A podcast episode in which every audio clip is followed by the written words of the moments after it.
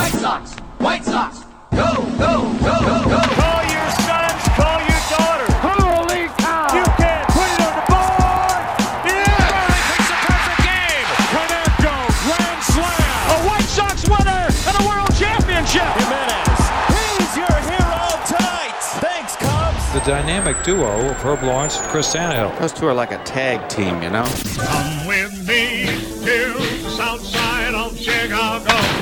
Hi, this is Jim Thome, and the best White Sox talk is on Locked On Sox podcast with Tanny and Herb. Tanny and Herb. Hello and welcome back to Locked On Sox. My name is Herb Lawrence. With me, as always, is Chris Tannehill. I got your name right that time, Chris. That's right. I had to uh, clean it up there and post, and Herb didn't. He couldn't remember my name, the silly goose. Uh, it has been a while since we've posted uh, an episode. We've been off for a few days. Uh, how was your Thanksgiving? It was great. Um, not great for the first place I went to. Um, paid some money. We thought we've been to this place before, and we are like, okay, here we go. This is going to be a quality meal for Thanksgiving. We're not, you know, ready to cook a meal by ourselves yet, so let's just do this. And no, the line was long. It was unruly. The person giving us the food was messed up. They forgot two of our items, which were the biggest items, the pies. You know, we wanted to have some. She wanted to have pumpkin pie. I wanted to have some pecan pie, and they forgot it all. And so I eventually had to go out to my mom's house, which I was planning it anyways. Got myself a plate, ma- maxed that. My uh, niece made a plate, maxed that. Like three days later, had some leftovers. I think I still got some like gooey cake, gooey butter cake my mom left me with. But uh, yeah, food was great. People were great that I had to be. I see my sisters, most of them except for my my other sister Kamika, I did not see, but I saw the rest of my family pretty much. It was all good. I haven't seen them in a minute. So Thanksgiving is a good time to see your people, and Courtney and I had a great one. Oh, that's What good. yourself? That's good to hear. I'll tell you. You know, you could have avoided that problem. Get yourself a Costco membership. I got a pumpkin pie and a pecan pie uh, for for south of twenty bucks, I believe, and they're they're huge. wait, wait, wait. wait. Each No, uh, total. Together? Yes. Ah! Yeah, man. They're like thirty dollars in those pies. yeah, they're they're huge. So yeah, that's uh, they're, they're very good. I was actually still uh, maxing off those uh, as we speak. Uh, just before the pod, I was having a little pumpkin pie. Uh, yeah, so that's uh, you know, have a little pecan pie in the morning uh, with your coffee. Oh, there's nothing better, folks. Um, but yeah, I had a nice Thanksgiving as well. Just had my parents over here and. We were efforting a, a restaurant to uh, cater, not cater, but cook our meal, give us a turkey and uh, maybe a couple sides or whatever. And uh, up at the zero hour, I could not find any place uh, that, that had any turkeys available. So, you know, I was scrambling, and on Monday morning, I was in the Jewel parking lot waiting on one last potential lead on, uh, on a bird and uh, came up short. So I went in the Jewel and got a turkey, and wife cooked up the turkey, and I made a few sides, and, uh, you know, it, was, it, was, it wasn't that bad. So, you know, as far as putting the work in, and it tasted great. So, but I got to tell you, I've had it. I'm sick of the turkey. Enough of it already.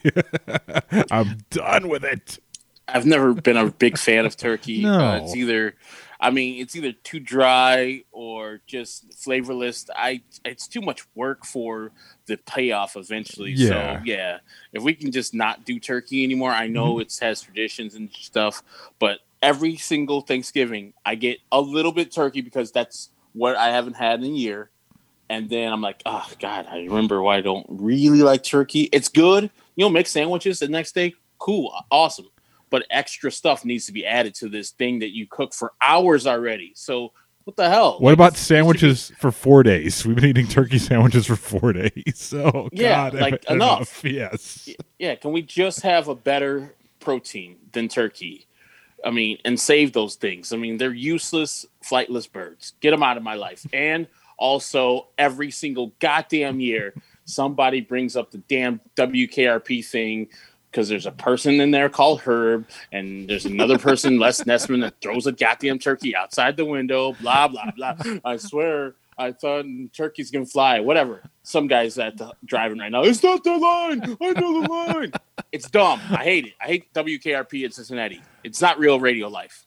So you're you're you're near forty uh, years old, um, right? Past 40. I'm old. Okay. 42. Oh, you're oh yeah, your Jackie Robinson birthday. So for most of your life, you've had to deal with WKRP and Cincinnati jokes on Thanksgiving. Yes, and also every day of my life, people rhyming sherbert, people talking about the goddamn car, the love bug. Oh You know. God, what a Well, if you're really old, you remember the Burger King guy, the nerd Herb at the. uh You're supposed to find Herb at Burger King. I do. Very few people will know that one, get that reference. If you got that, send it into our next mailbag Monday. If you remember uh, finding the nerd Herb at uh, at uh, Burger King, but nowadays the kids have turned my name into a terrible noun or verb. I think it's like what a herb. I was like, oh damn, yeah, it's so tough. And growing up, uh, you know, a fan of uh, hip hop culture, like uh, that must have not have been good in your formative years. When all of a sudden, Herb, it was right around the time I guess you were in high school when that became like a thing, calling someone Yeah. a Herb. Like that can't be good. You know, all this time, you know, we're trying to trying to uh, you know come to a, a mutual understanding here, trying to see what it's like living uh, as a black man in America. You know, listening to your shared experiences, but most of the time, it sounds like it's even worse just be- for the name Herb and the jokes that Oh. come along with it. People act like I named myself Herb. I was like, I had no choice in that matter.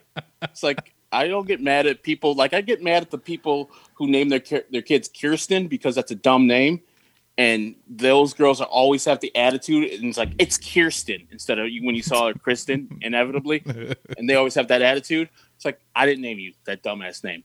Same thing. I didn't name myself Herb. I will not name my kid Herb because I know all the ridicule that comes with it.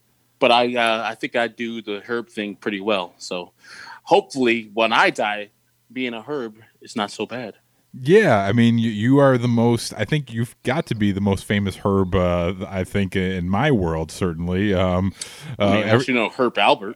Yeah, and the in the Tijuana Brass. Uh, yeah, Herb, Herb Kent. Uh, yeah, so I don't. Currently not with us. Yeah, exactly. What I'm saying. Like the living herbs, you're right up there, my friend. So congratulations.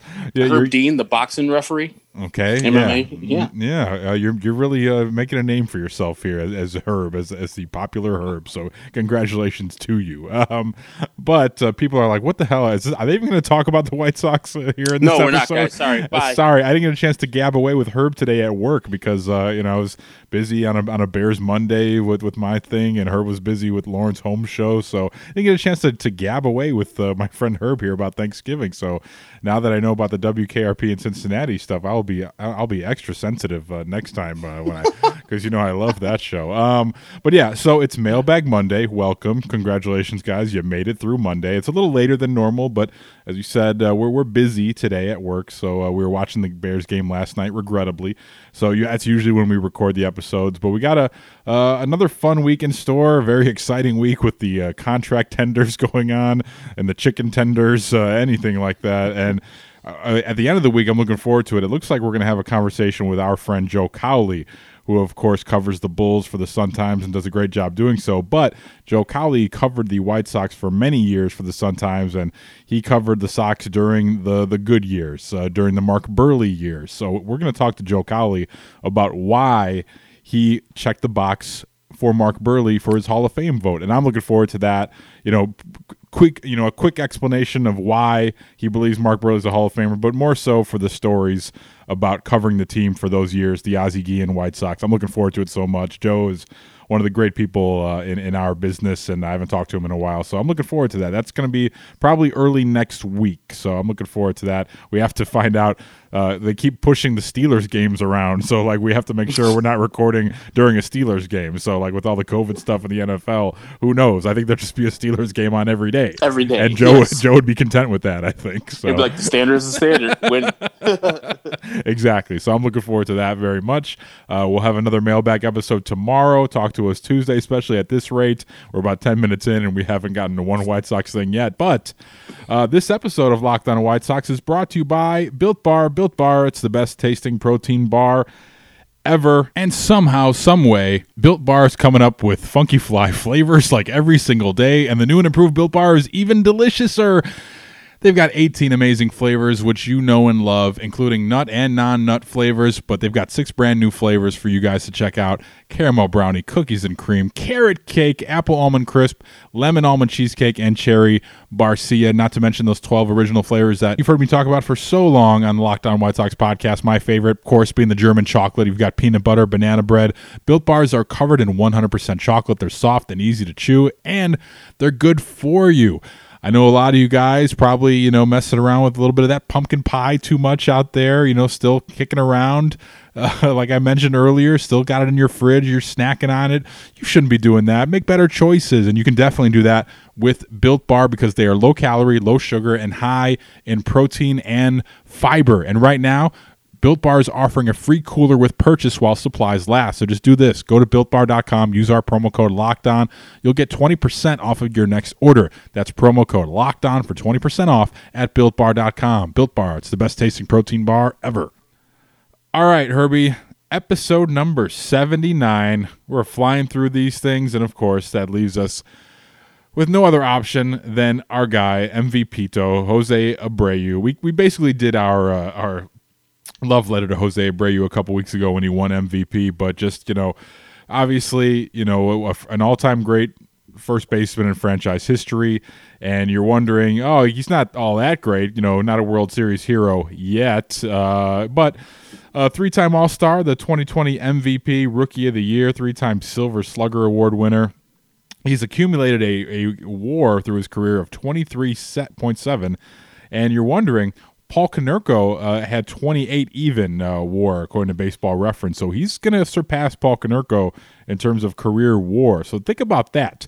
Uh, put that in your pipe and smoke it, all you uh, Jose Abreu haters out there. I don't know if there's any Jose Abreu haters, but when I say he's an all-time great at the position for the franchise, he is, and he'll have a statue out there one of these days. He's he's got his ring for the cycle, uh, you know, and he's got his MVP award, which Paul Konerko never did. And I'm not here to trash Paul Konerko by any means, but just uh, talking about the greatness of Jose Abreu. And uh, here we are, episode 79. Yeah, he's a great, great uh, White Sox already. Like you said, uh, seven years in, I believe. This is his seventh year coming up, and Jose Abreu is already doing stuff. I think by the time he does finish, he will uh, be the second uh, most prolific offensive player in White Sox history, of course, behind Frank Thomas. And that's a huge testament to his thing. And you know, this this franchise has been around forever, but there hasn't been a lot of offensive stars that you would think in hundred plus years. So uh, it's not you know a huge thing to get the second place in the White Sox thing, but to get right behind Frank Thomas is a really huge thing because he is one of the best hitters of all time. And I don't know if Jose will be ending up that way, but he will, I think, eventually, you know, uh, for his contributions to, to Cuba, for his contributions to the Major League Baseball, I think he'll end up in Cooperstown himself. Ooh, that's a bold statement right there. Um, but yeah, you, Yeah. you talk about his, uh, you know, maybe he'll be going. That'd be crazy. Think about it. The career trajectories kind of line up similarly here. Uh, how crazy would it be if Jose Abreu and the North Side's own Anthony Rizzo uh, wind up making the Hall of Fame on the same ballot? Uh, how nutty would that be, Herb? I wouldn't think that Anthony Rizzo would make it because Jose Abreu winning this MVP puts him in that class to, to be a Hall of Famer. Yeah, well, you know, I think their numbers are going to be both great and probably similar numbers, but winning that MVP puts you over the top. It's arbitrary as it may seem, and the award just being an individual award might seem weird, but you know, Anthony Rizzo has never been the best player in his league.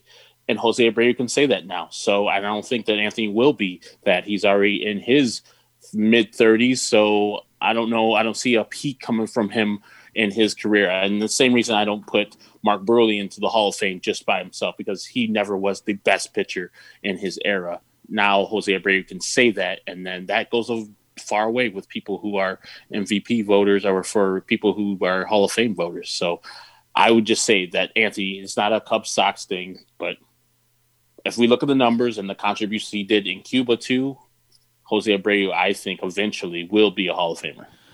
All right, fair enough. Uh, just closing thoughts here on Jose Abreu. You know, I think back to his rookie year, and I'll always uh, re- it'll remind me uh, of that was the year my daughter was born, 2014. So I spent a lot of uh, nights up late, and I remember the Sox that year uh, were in Dodger Stadium, and I remember that was one of the first moments for Jose Abreu uh, making his uh, national name for himself. And uh, th- this one fun thing I'll play for you. This is uh, Jose Abreu versus Clayton Kershaw with Vin Scully on the call. One of my favorite baseball things to listen to. And now the big boy from Cuba, and we're not talking about Puig, we're talking about Jose Abreu when he was in Cuba.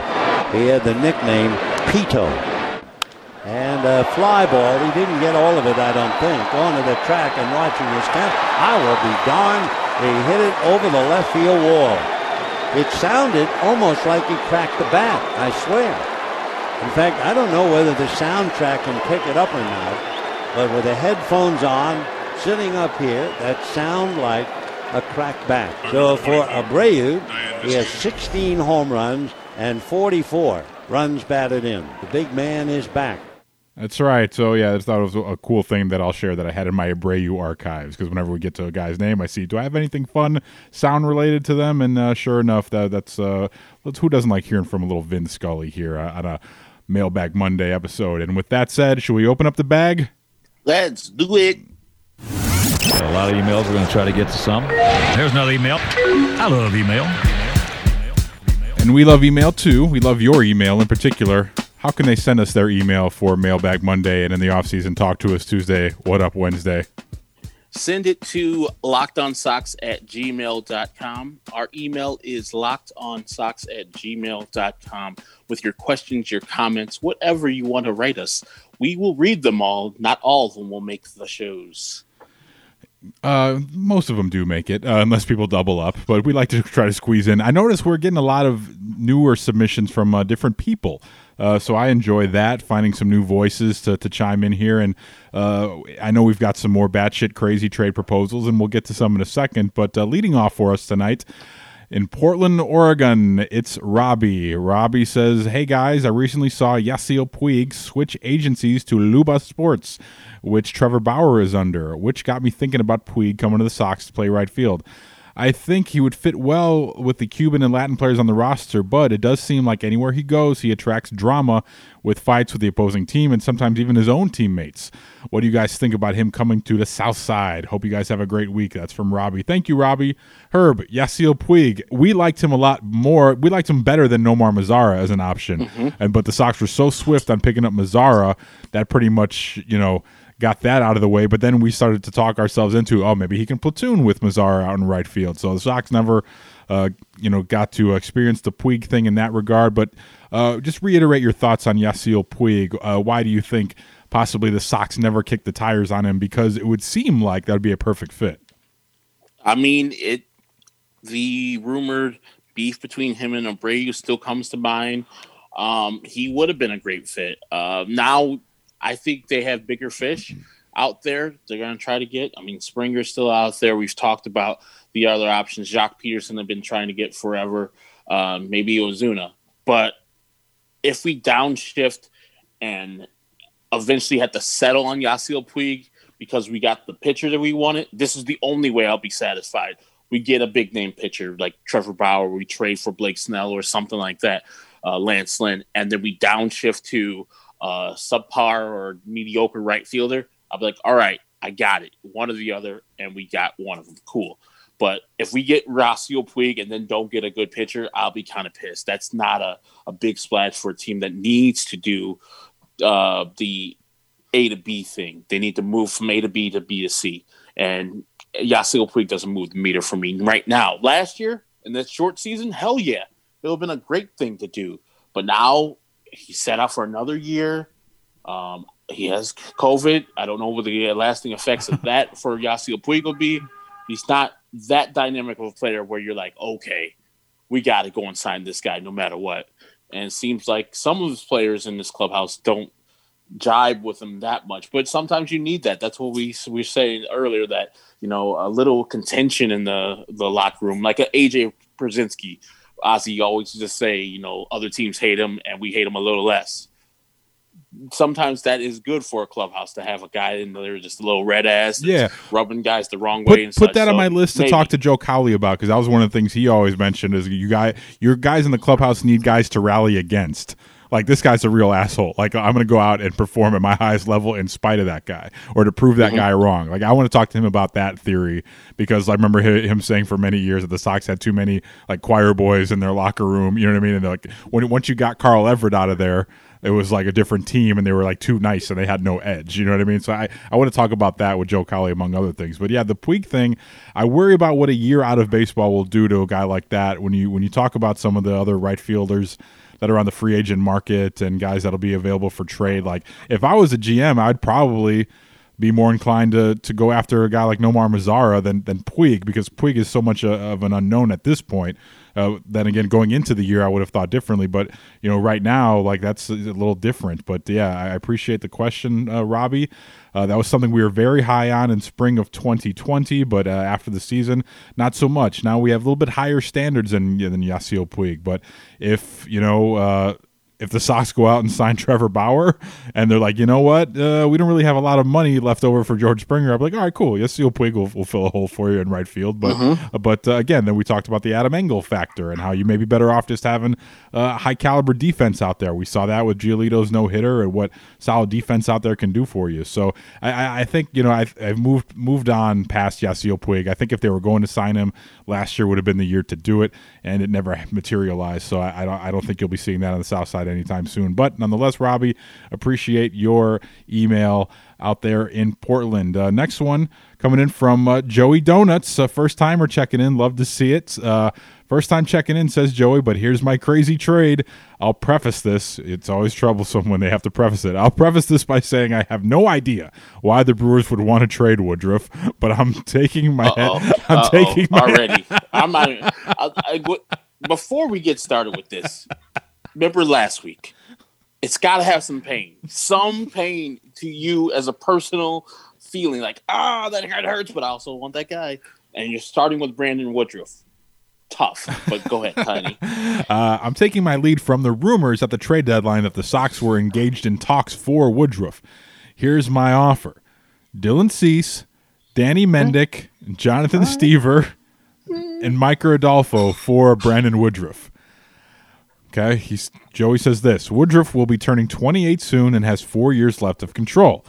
He's trending towards being a four plus fWAR guy in a one 180 innings plus pitch season. In his last 194 innings pitched across 2019 and 2020, he's been a 5.4 fWAR stud. He would not he would slot nicely behind Giolito in the rotation and for a good chunk of this winning window.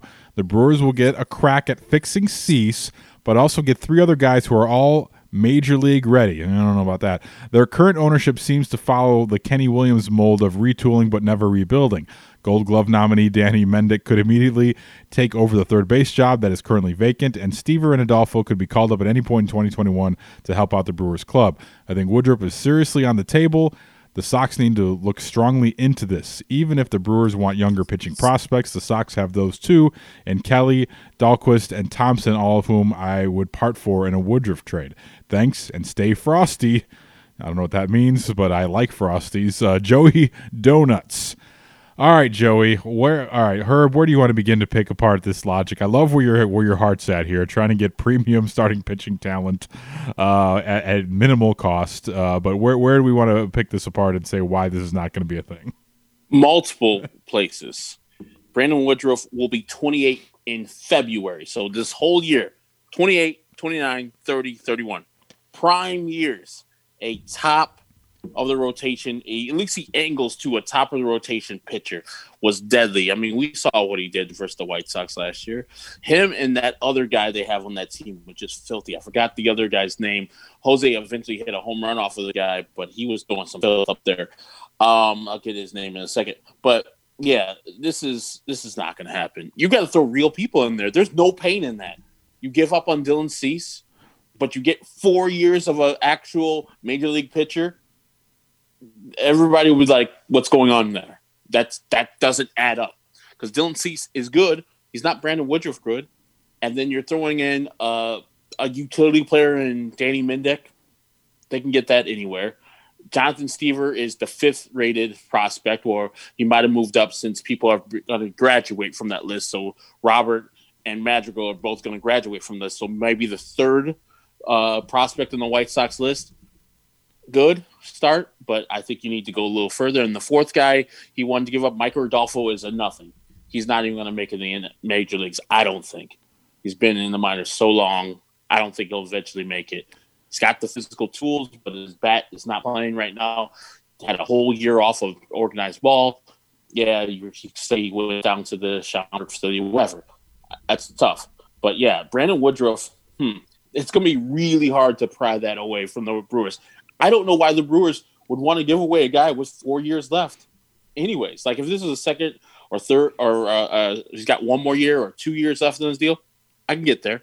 But no, he's under control until 2025 year. He comes a free agent. So no. yeah, that's that's not how uh, teams in that market size operate. Just parting with y- you know premium young pitching talent, like that's when they try to like uh, seize those opportunities and build around uh, those guys with you know with defense and contact hitting to try to maximize those those pitchers being in your in your system. Is the guy you're thinking of Josh Lindblom? We saw him against No. the, the White Sox. He was the guy that pitched in the KBO in 2019, but he just had filthy stuff when he went against the White Sox. That's a guy that I that I like from the Brewers. He was only two and four with a .2 WAR in 2020, but I love the stuff.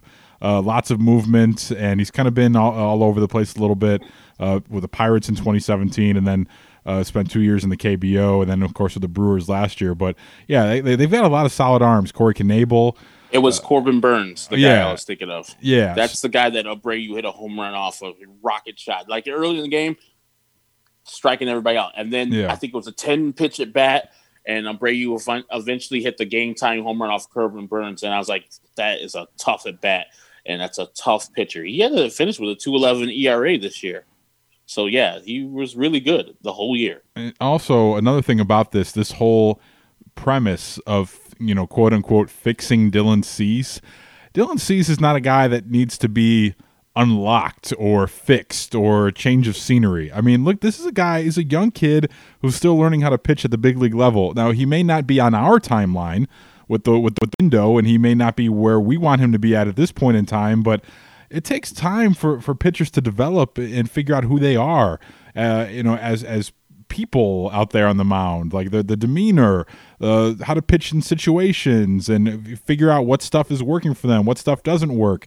You know uh, get experience of facing guys in the league a few times and learn guys tendencies and learn your own tendencies and how to sort of counter scout that. So like this whole premise of Dylan Cease is a lost cause and needs to be fixed somewhere else like I don't I don't buy into that. I think we could see a big year from Dylan Cease this year uh, in a much you know longer season more expanded season more starts more opportunities to learn out there and grow on the mound like I'm still high on Dylan Cease he's he's got the stuff you know, he just just needs a little bit more seasoning, you know, location and learning, you know, how to pitch, and that comes with time and experience. So just look at Lucas Giolito, man, like a different pitcher, and you want to think with Ethan Katz coming in, like he'll be able to help uh, Dylan Cease as well. So like I, I'm not in the in the the camp that it says Lucas or that uh, Dylan Cease is a lost cause. Now, as far as this trade, I, I would I beg to differ with your stance uh, about how Micker Adolfo and Jonathan Stiever are major league ready. I think just because you saw Jonathan Stiever in the major leagues in 2020, that doesn't mean he could be on a roster starting for you in meaningful games in 2021. I, I don't think you know any of us would, would say that we liked what we saw out of Jonathan Stiever, but nonetheless, still very highly regarded young guy. You know, only pitched in single A, I believe, before he made his debut with the White Sox. It was kind of an unconventional move maybe you know many people thought they were possibly showcasing him at the time but i don't think that's a guy who you can pencil in even lightly um, uh, in your rotation in 2021 i think that'd be jumping the gun a little bit and you know uh, ultimately ultimately what you said about micker adolfo i agree with as well. This is not a guy who looks like Uh, you know, especially without a a season of 2020 to, to look at with, with the sample size there, it's non-existent. We don't know where he's at. You know, this is a guy that could come in in spring training and, and light it up and be like, oh, this guy took a step. And this guy did all the things that they asked of him when he wasn't allowed to play. So that could be a guy that maybe is taking the step to the next level. But as far as where we last left off with Micker Adolfo, not so much. He was struggling. And we talked about that glut of outfield prospects, the Blake Rutherfords, the, the Micker Adolfos, the guys that just hadn't taken that next step yet to, to knock on the door. You know, I don't know how many uh, euphemisms I can mix up here, but he wasn't there yet, basically, is what I'm saying. So, you know, it very well could be that this could be one of those years uh, that he turns the page and finally takes it to the next level, but I, I wouldn't count on that. And if I'm uh, in the Milwaukee Brewers scouting department. I'm not counting on that. He certainly looks the part. He looks like a like a young Sammy Sosa out there. You know what I mean? Kind of you, know, very strong kid, and you you know you think that it's going to be in there, but uh, as of yet, he has not been able to put those tools into action uh, with the White Sox uh, farm system. So, but we appreciate the emails, always checking in. I'd love to have Corey Knebel uh, or uh, Josh Lindblom or uh, the the guy you just mentioned. Uh, I'd love to have uh, Corbin Burnes. Yeah, Corbin Burnes. Yeah, I'd love to have any of those guys in Milwaukee. Brandon Woodruff, uh, obviously, but you know, I, I don't know if that uh, deal is going to happen. And I think Corbin maybe Burnes really good on LA Law. I think of it. too. I think of it every time they say his name. Uh, but yeah, I don't think that's going to happen. But we appreciate you, Joey. Don't let that stop you from checking in the next time, okay? Just because we shot that down, keep them coming, okay? Let's keep keep keep spitballing here, and maybe we'll, we'll find a deal that works for the White Sox. Um, next one coming up here, the final one here on Mailbag Monday. This is from Mike in Portage Park. Mike says, "Hope you guys are well. We're not uh, mentally for sure. We're not well. Uh, wanted to find out from you both what is the next, what is the one Sox fan trait or behavior that you dislike the most." For example, for me, the most obvious is the Cubs hate, which is beyond old at this point. Another one is wanting of past Sox players like AJ Pierzynski, Jim Thome, or Paul Konerko to be the next manager of the Sox. In parentheses, he puts, "This is prior to the Russa, the hiring, and something I've seen over the years. I couldn't believe all the comments I saw from fans that were clamoring for this. I'm sure there are there's a lot we can list, but interested to see what irks you uh, the most with your fellow White Sox fans. That's Mike in Portage Park. Thank you, Mike. Uh, Herb, what uh, irks you the most uh, about the whole White Sox fandom? I mean, I can go along with him with the Cubs thing. Like at all last year, all last year, Tim would do something. Chicago's best shortstop. And, and Yoan would do something. Chicago's best third baseman. I get it. We've been second fiddle for a long time. And guess what? We're going to be that even when we win a World Series again. You've already experienced that. 2005, won a World Series. Didn't seem like uh, we jumped up ahead of the Cubs. So this inferiority complex that we have, and every single time we got to do something well as the White Sox. I think forgetting the Cubs, not just because we don't play them that much, it's because we're past that. We're not just in the in this conversation to compete with the Cubs. We're past the Cubs. We're a national team now. So if you want to talk about the Cubs when we're playing them, cool, smooth.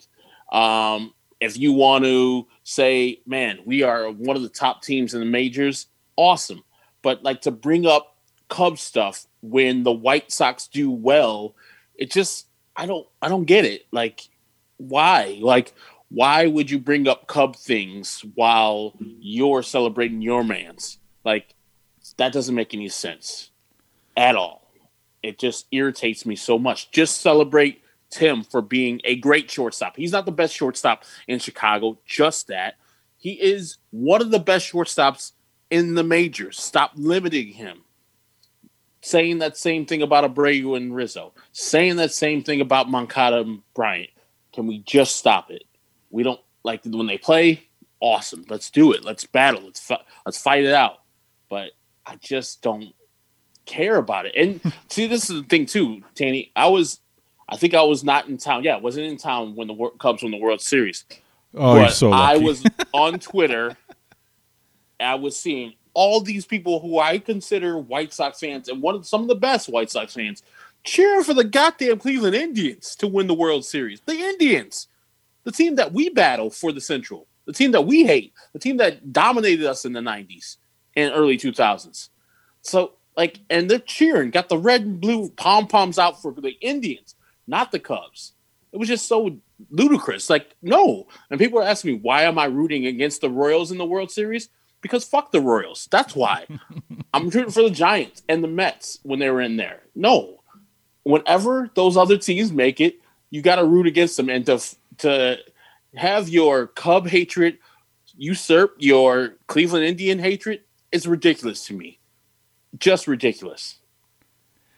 Uh, well said. I, I will say this though, in re- regards to the whole Chicago's best shortstop thing, like we all know the Cubs are basically the darlings of the baseball world. You know, they they, they don't have like it's it's a weird thing, right? Because it seems like at least here living in Chicago we have a biased opinion, but it seems like they're more popular than than the Yankees if you go on social media during baseball season. Like you know, all the clips you would see of Javi Baez literally doing anything, uh, just you know, shoved down your throat from 2015 to, to current day basically. And sox fans had to look at that and have to, to, sort of just suck it up and be like okay enough of this stuff already. So finally when the sox fans they have their guy that they can go out there and tout and, and stump for publicly like I, I, I don't I don't besmirch them from from do, playing that angle of it because you're starting to see a little bit of a shift here. The Cubs are going to be selling off parts this offseason and the Sox are going to hopefully be acquiring parts. So you're seeing that the two franchises going in different directions.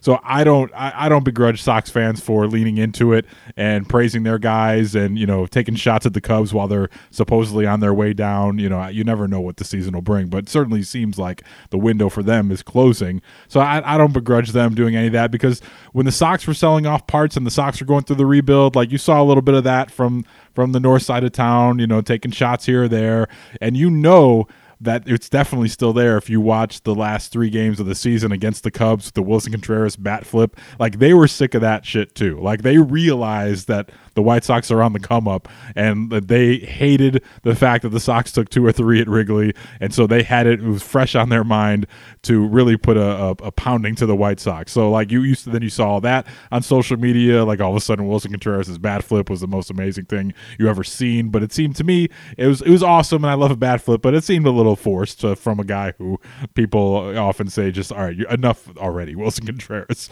Um, but you know, I agree with you generally on pretty much all of that about the the little brother mentality.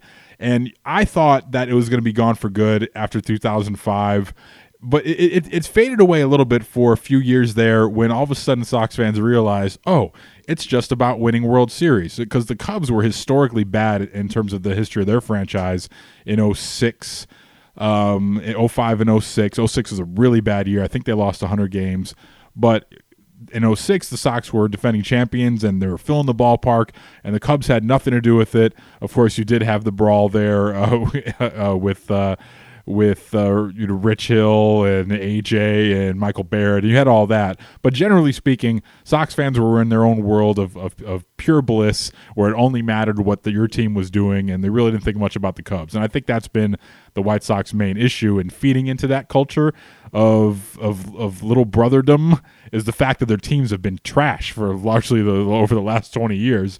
So the, the Sox fans have nothing else to do but compare themselves uh, to the Cubs, especially when when neither team is doing well. They just sort of look at it and be like, okay, well at least we're not doing as bad as they are today. You know, the Cubs could be in first place, but they you know lose two to one to the Cardinals, and all of a sudden the Sox fans are out here chirping. It's dumb, but it's I think it's mainly just because the Sox haven't had competitive teams, so you got to have something. But I I agree with you though. I generally don't like it. I hate when you're at a Sox game and you know they have the the the out of town scoreboard out there in the outfield, and it's kind of a you know the games that you're watching with the Sox is not really that interesting, or maybe you're in between innings, or maybe there's just a pitching change. But you see the scoreboard change for the Cubs and whoever they're playing, and you hear the murmurs of the people in the crowd, like, "Oh, you see that? I'll take this. You see what happened to the Cubs game? Ah, they lost." It's like, why do you care? You're at a you're at a baseball game. You're you got some of the finest food here that the uh, the league has to offer, and you're at supposedly one of your favorite places on earth, and we're talking about how the Cubs blew a, a late lead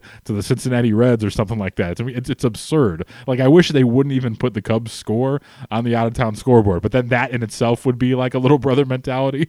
So I, I can't have it both ways, I suppose. But like, just I hate that aspect of it too, and I hate the fact that uh, White Sox fans, generally speaking, like it's very much.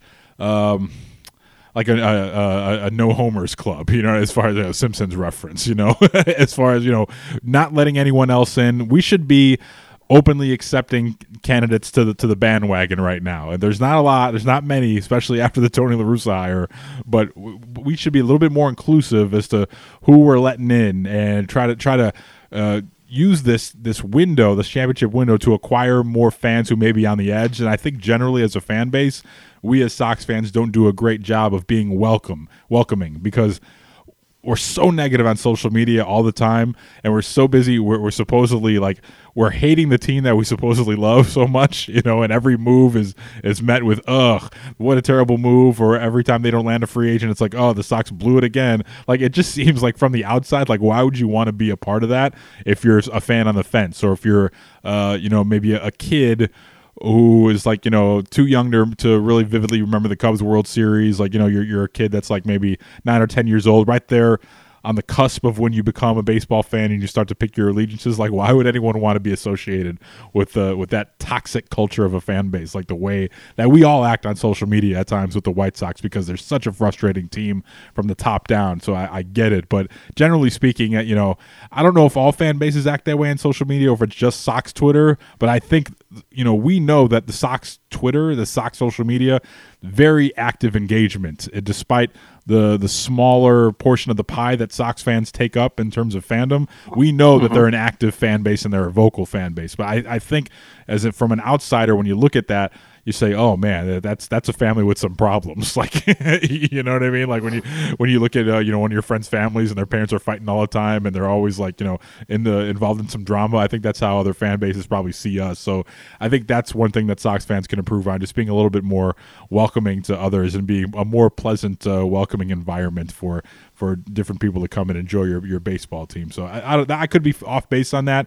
That's just what I what I believe uh, because I take part in, in, some of it sometimes, so I, I can mm-hmm. speak from some experience. But yeah, just just the whole little brother mentality, I think for for the White Sox, and hopefully some sustained success over the next five years will change that a little bit because I think it will. I think when your team is good on the field you you you you look at things differently and you and you tend to focus on only what matters and that's just winning games on the field and hopefully hoisting the uh, the commissioner's trophy the, the, that piece of metal at the end of the year so uh, yeah I think that that about sums it up uh, there for thank you Mike for for checking in it's very complicated being a White Sox fan as you know so I hope that answers your question but it, it's we pretty much are lockstep on that one so yeah, I I agree with you right there. I I love Sox fans. Uh, I know we spent some time last year, and it's well, it's not even last year. It was early this year. Jesus Christ, uh, in January at Reggie's, and getting to meet everybody. You know, putting faces to names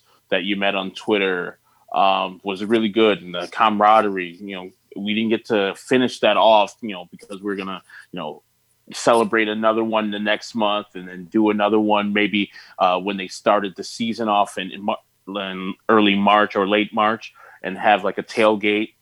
And that got ruined by COVID.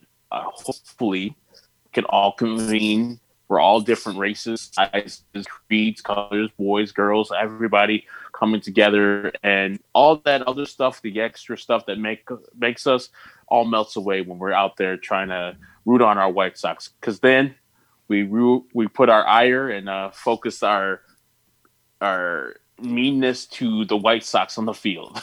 yeah, I mean, saying, saying the manager's fucking up and take that pitcher out, and it's all a common bond. And then we go home, we win, we have a joyous time, eat some delicious food, drink some delicious beer.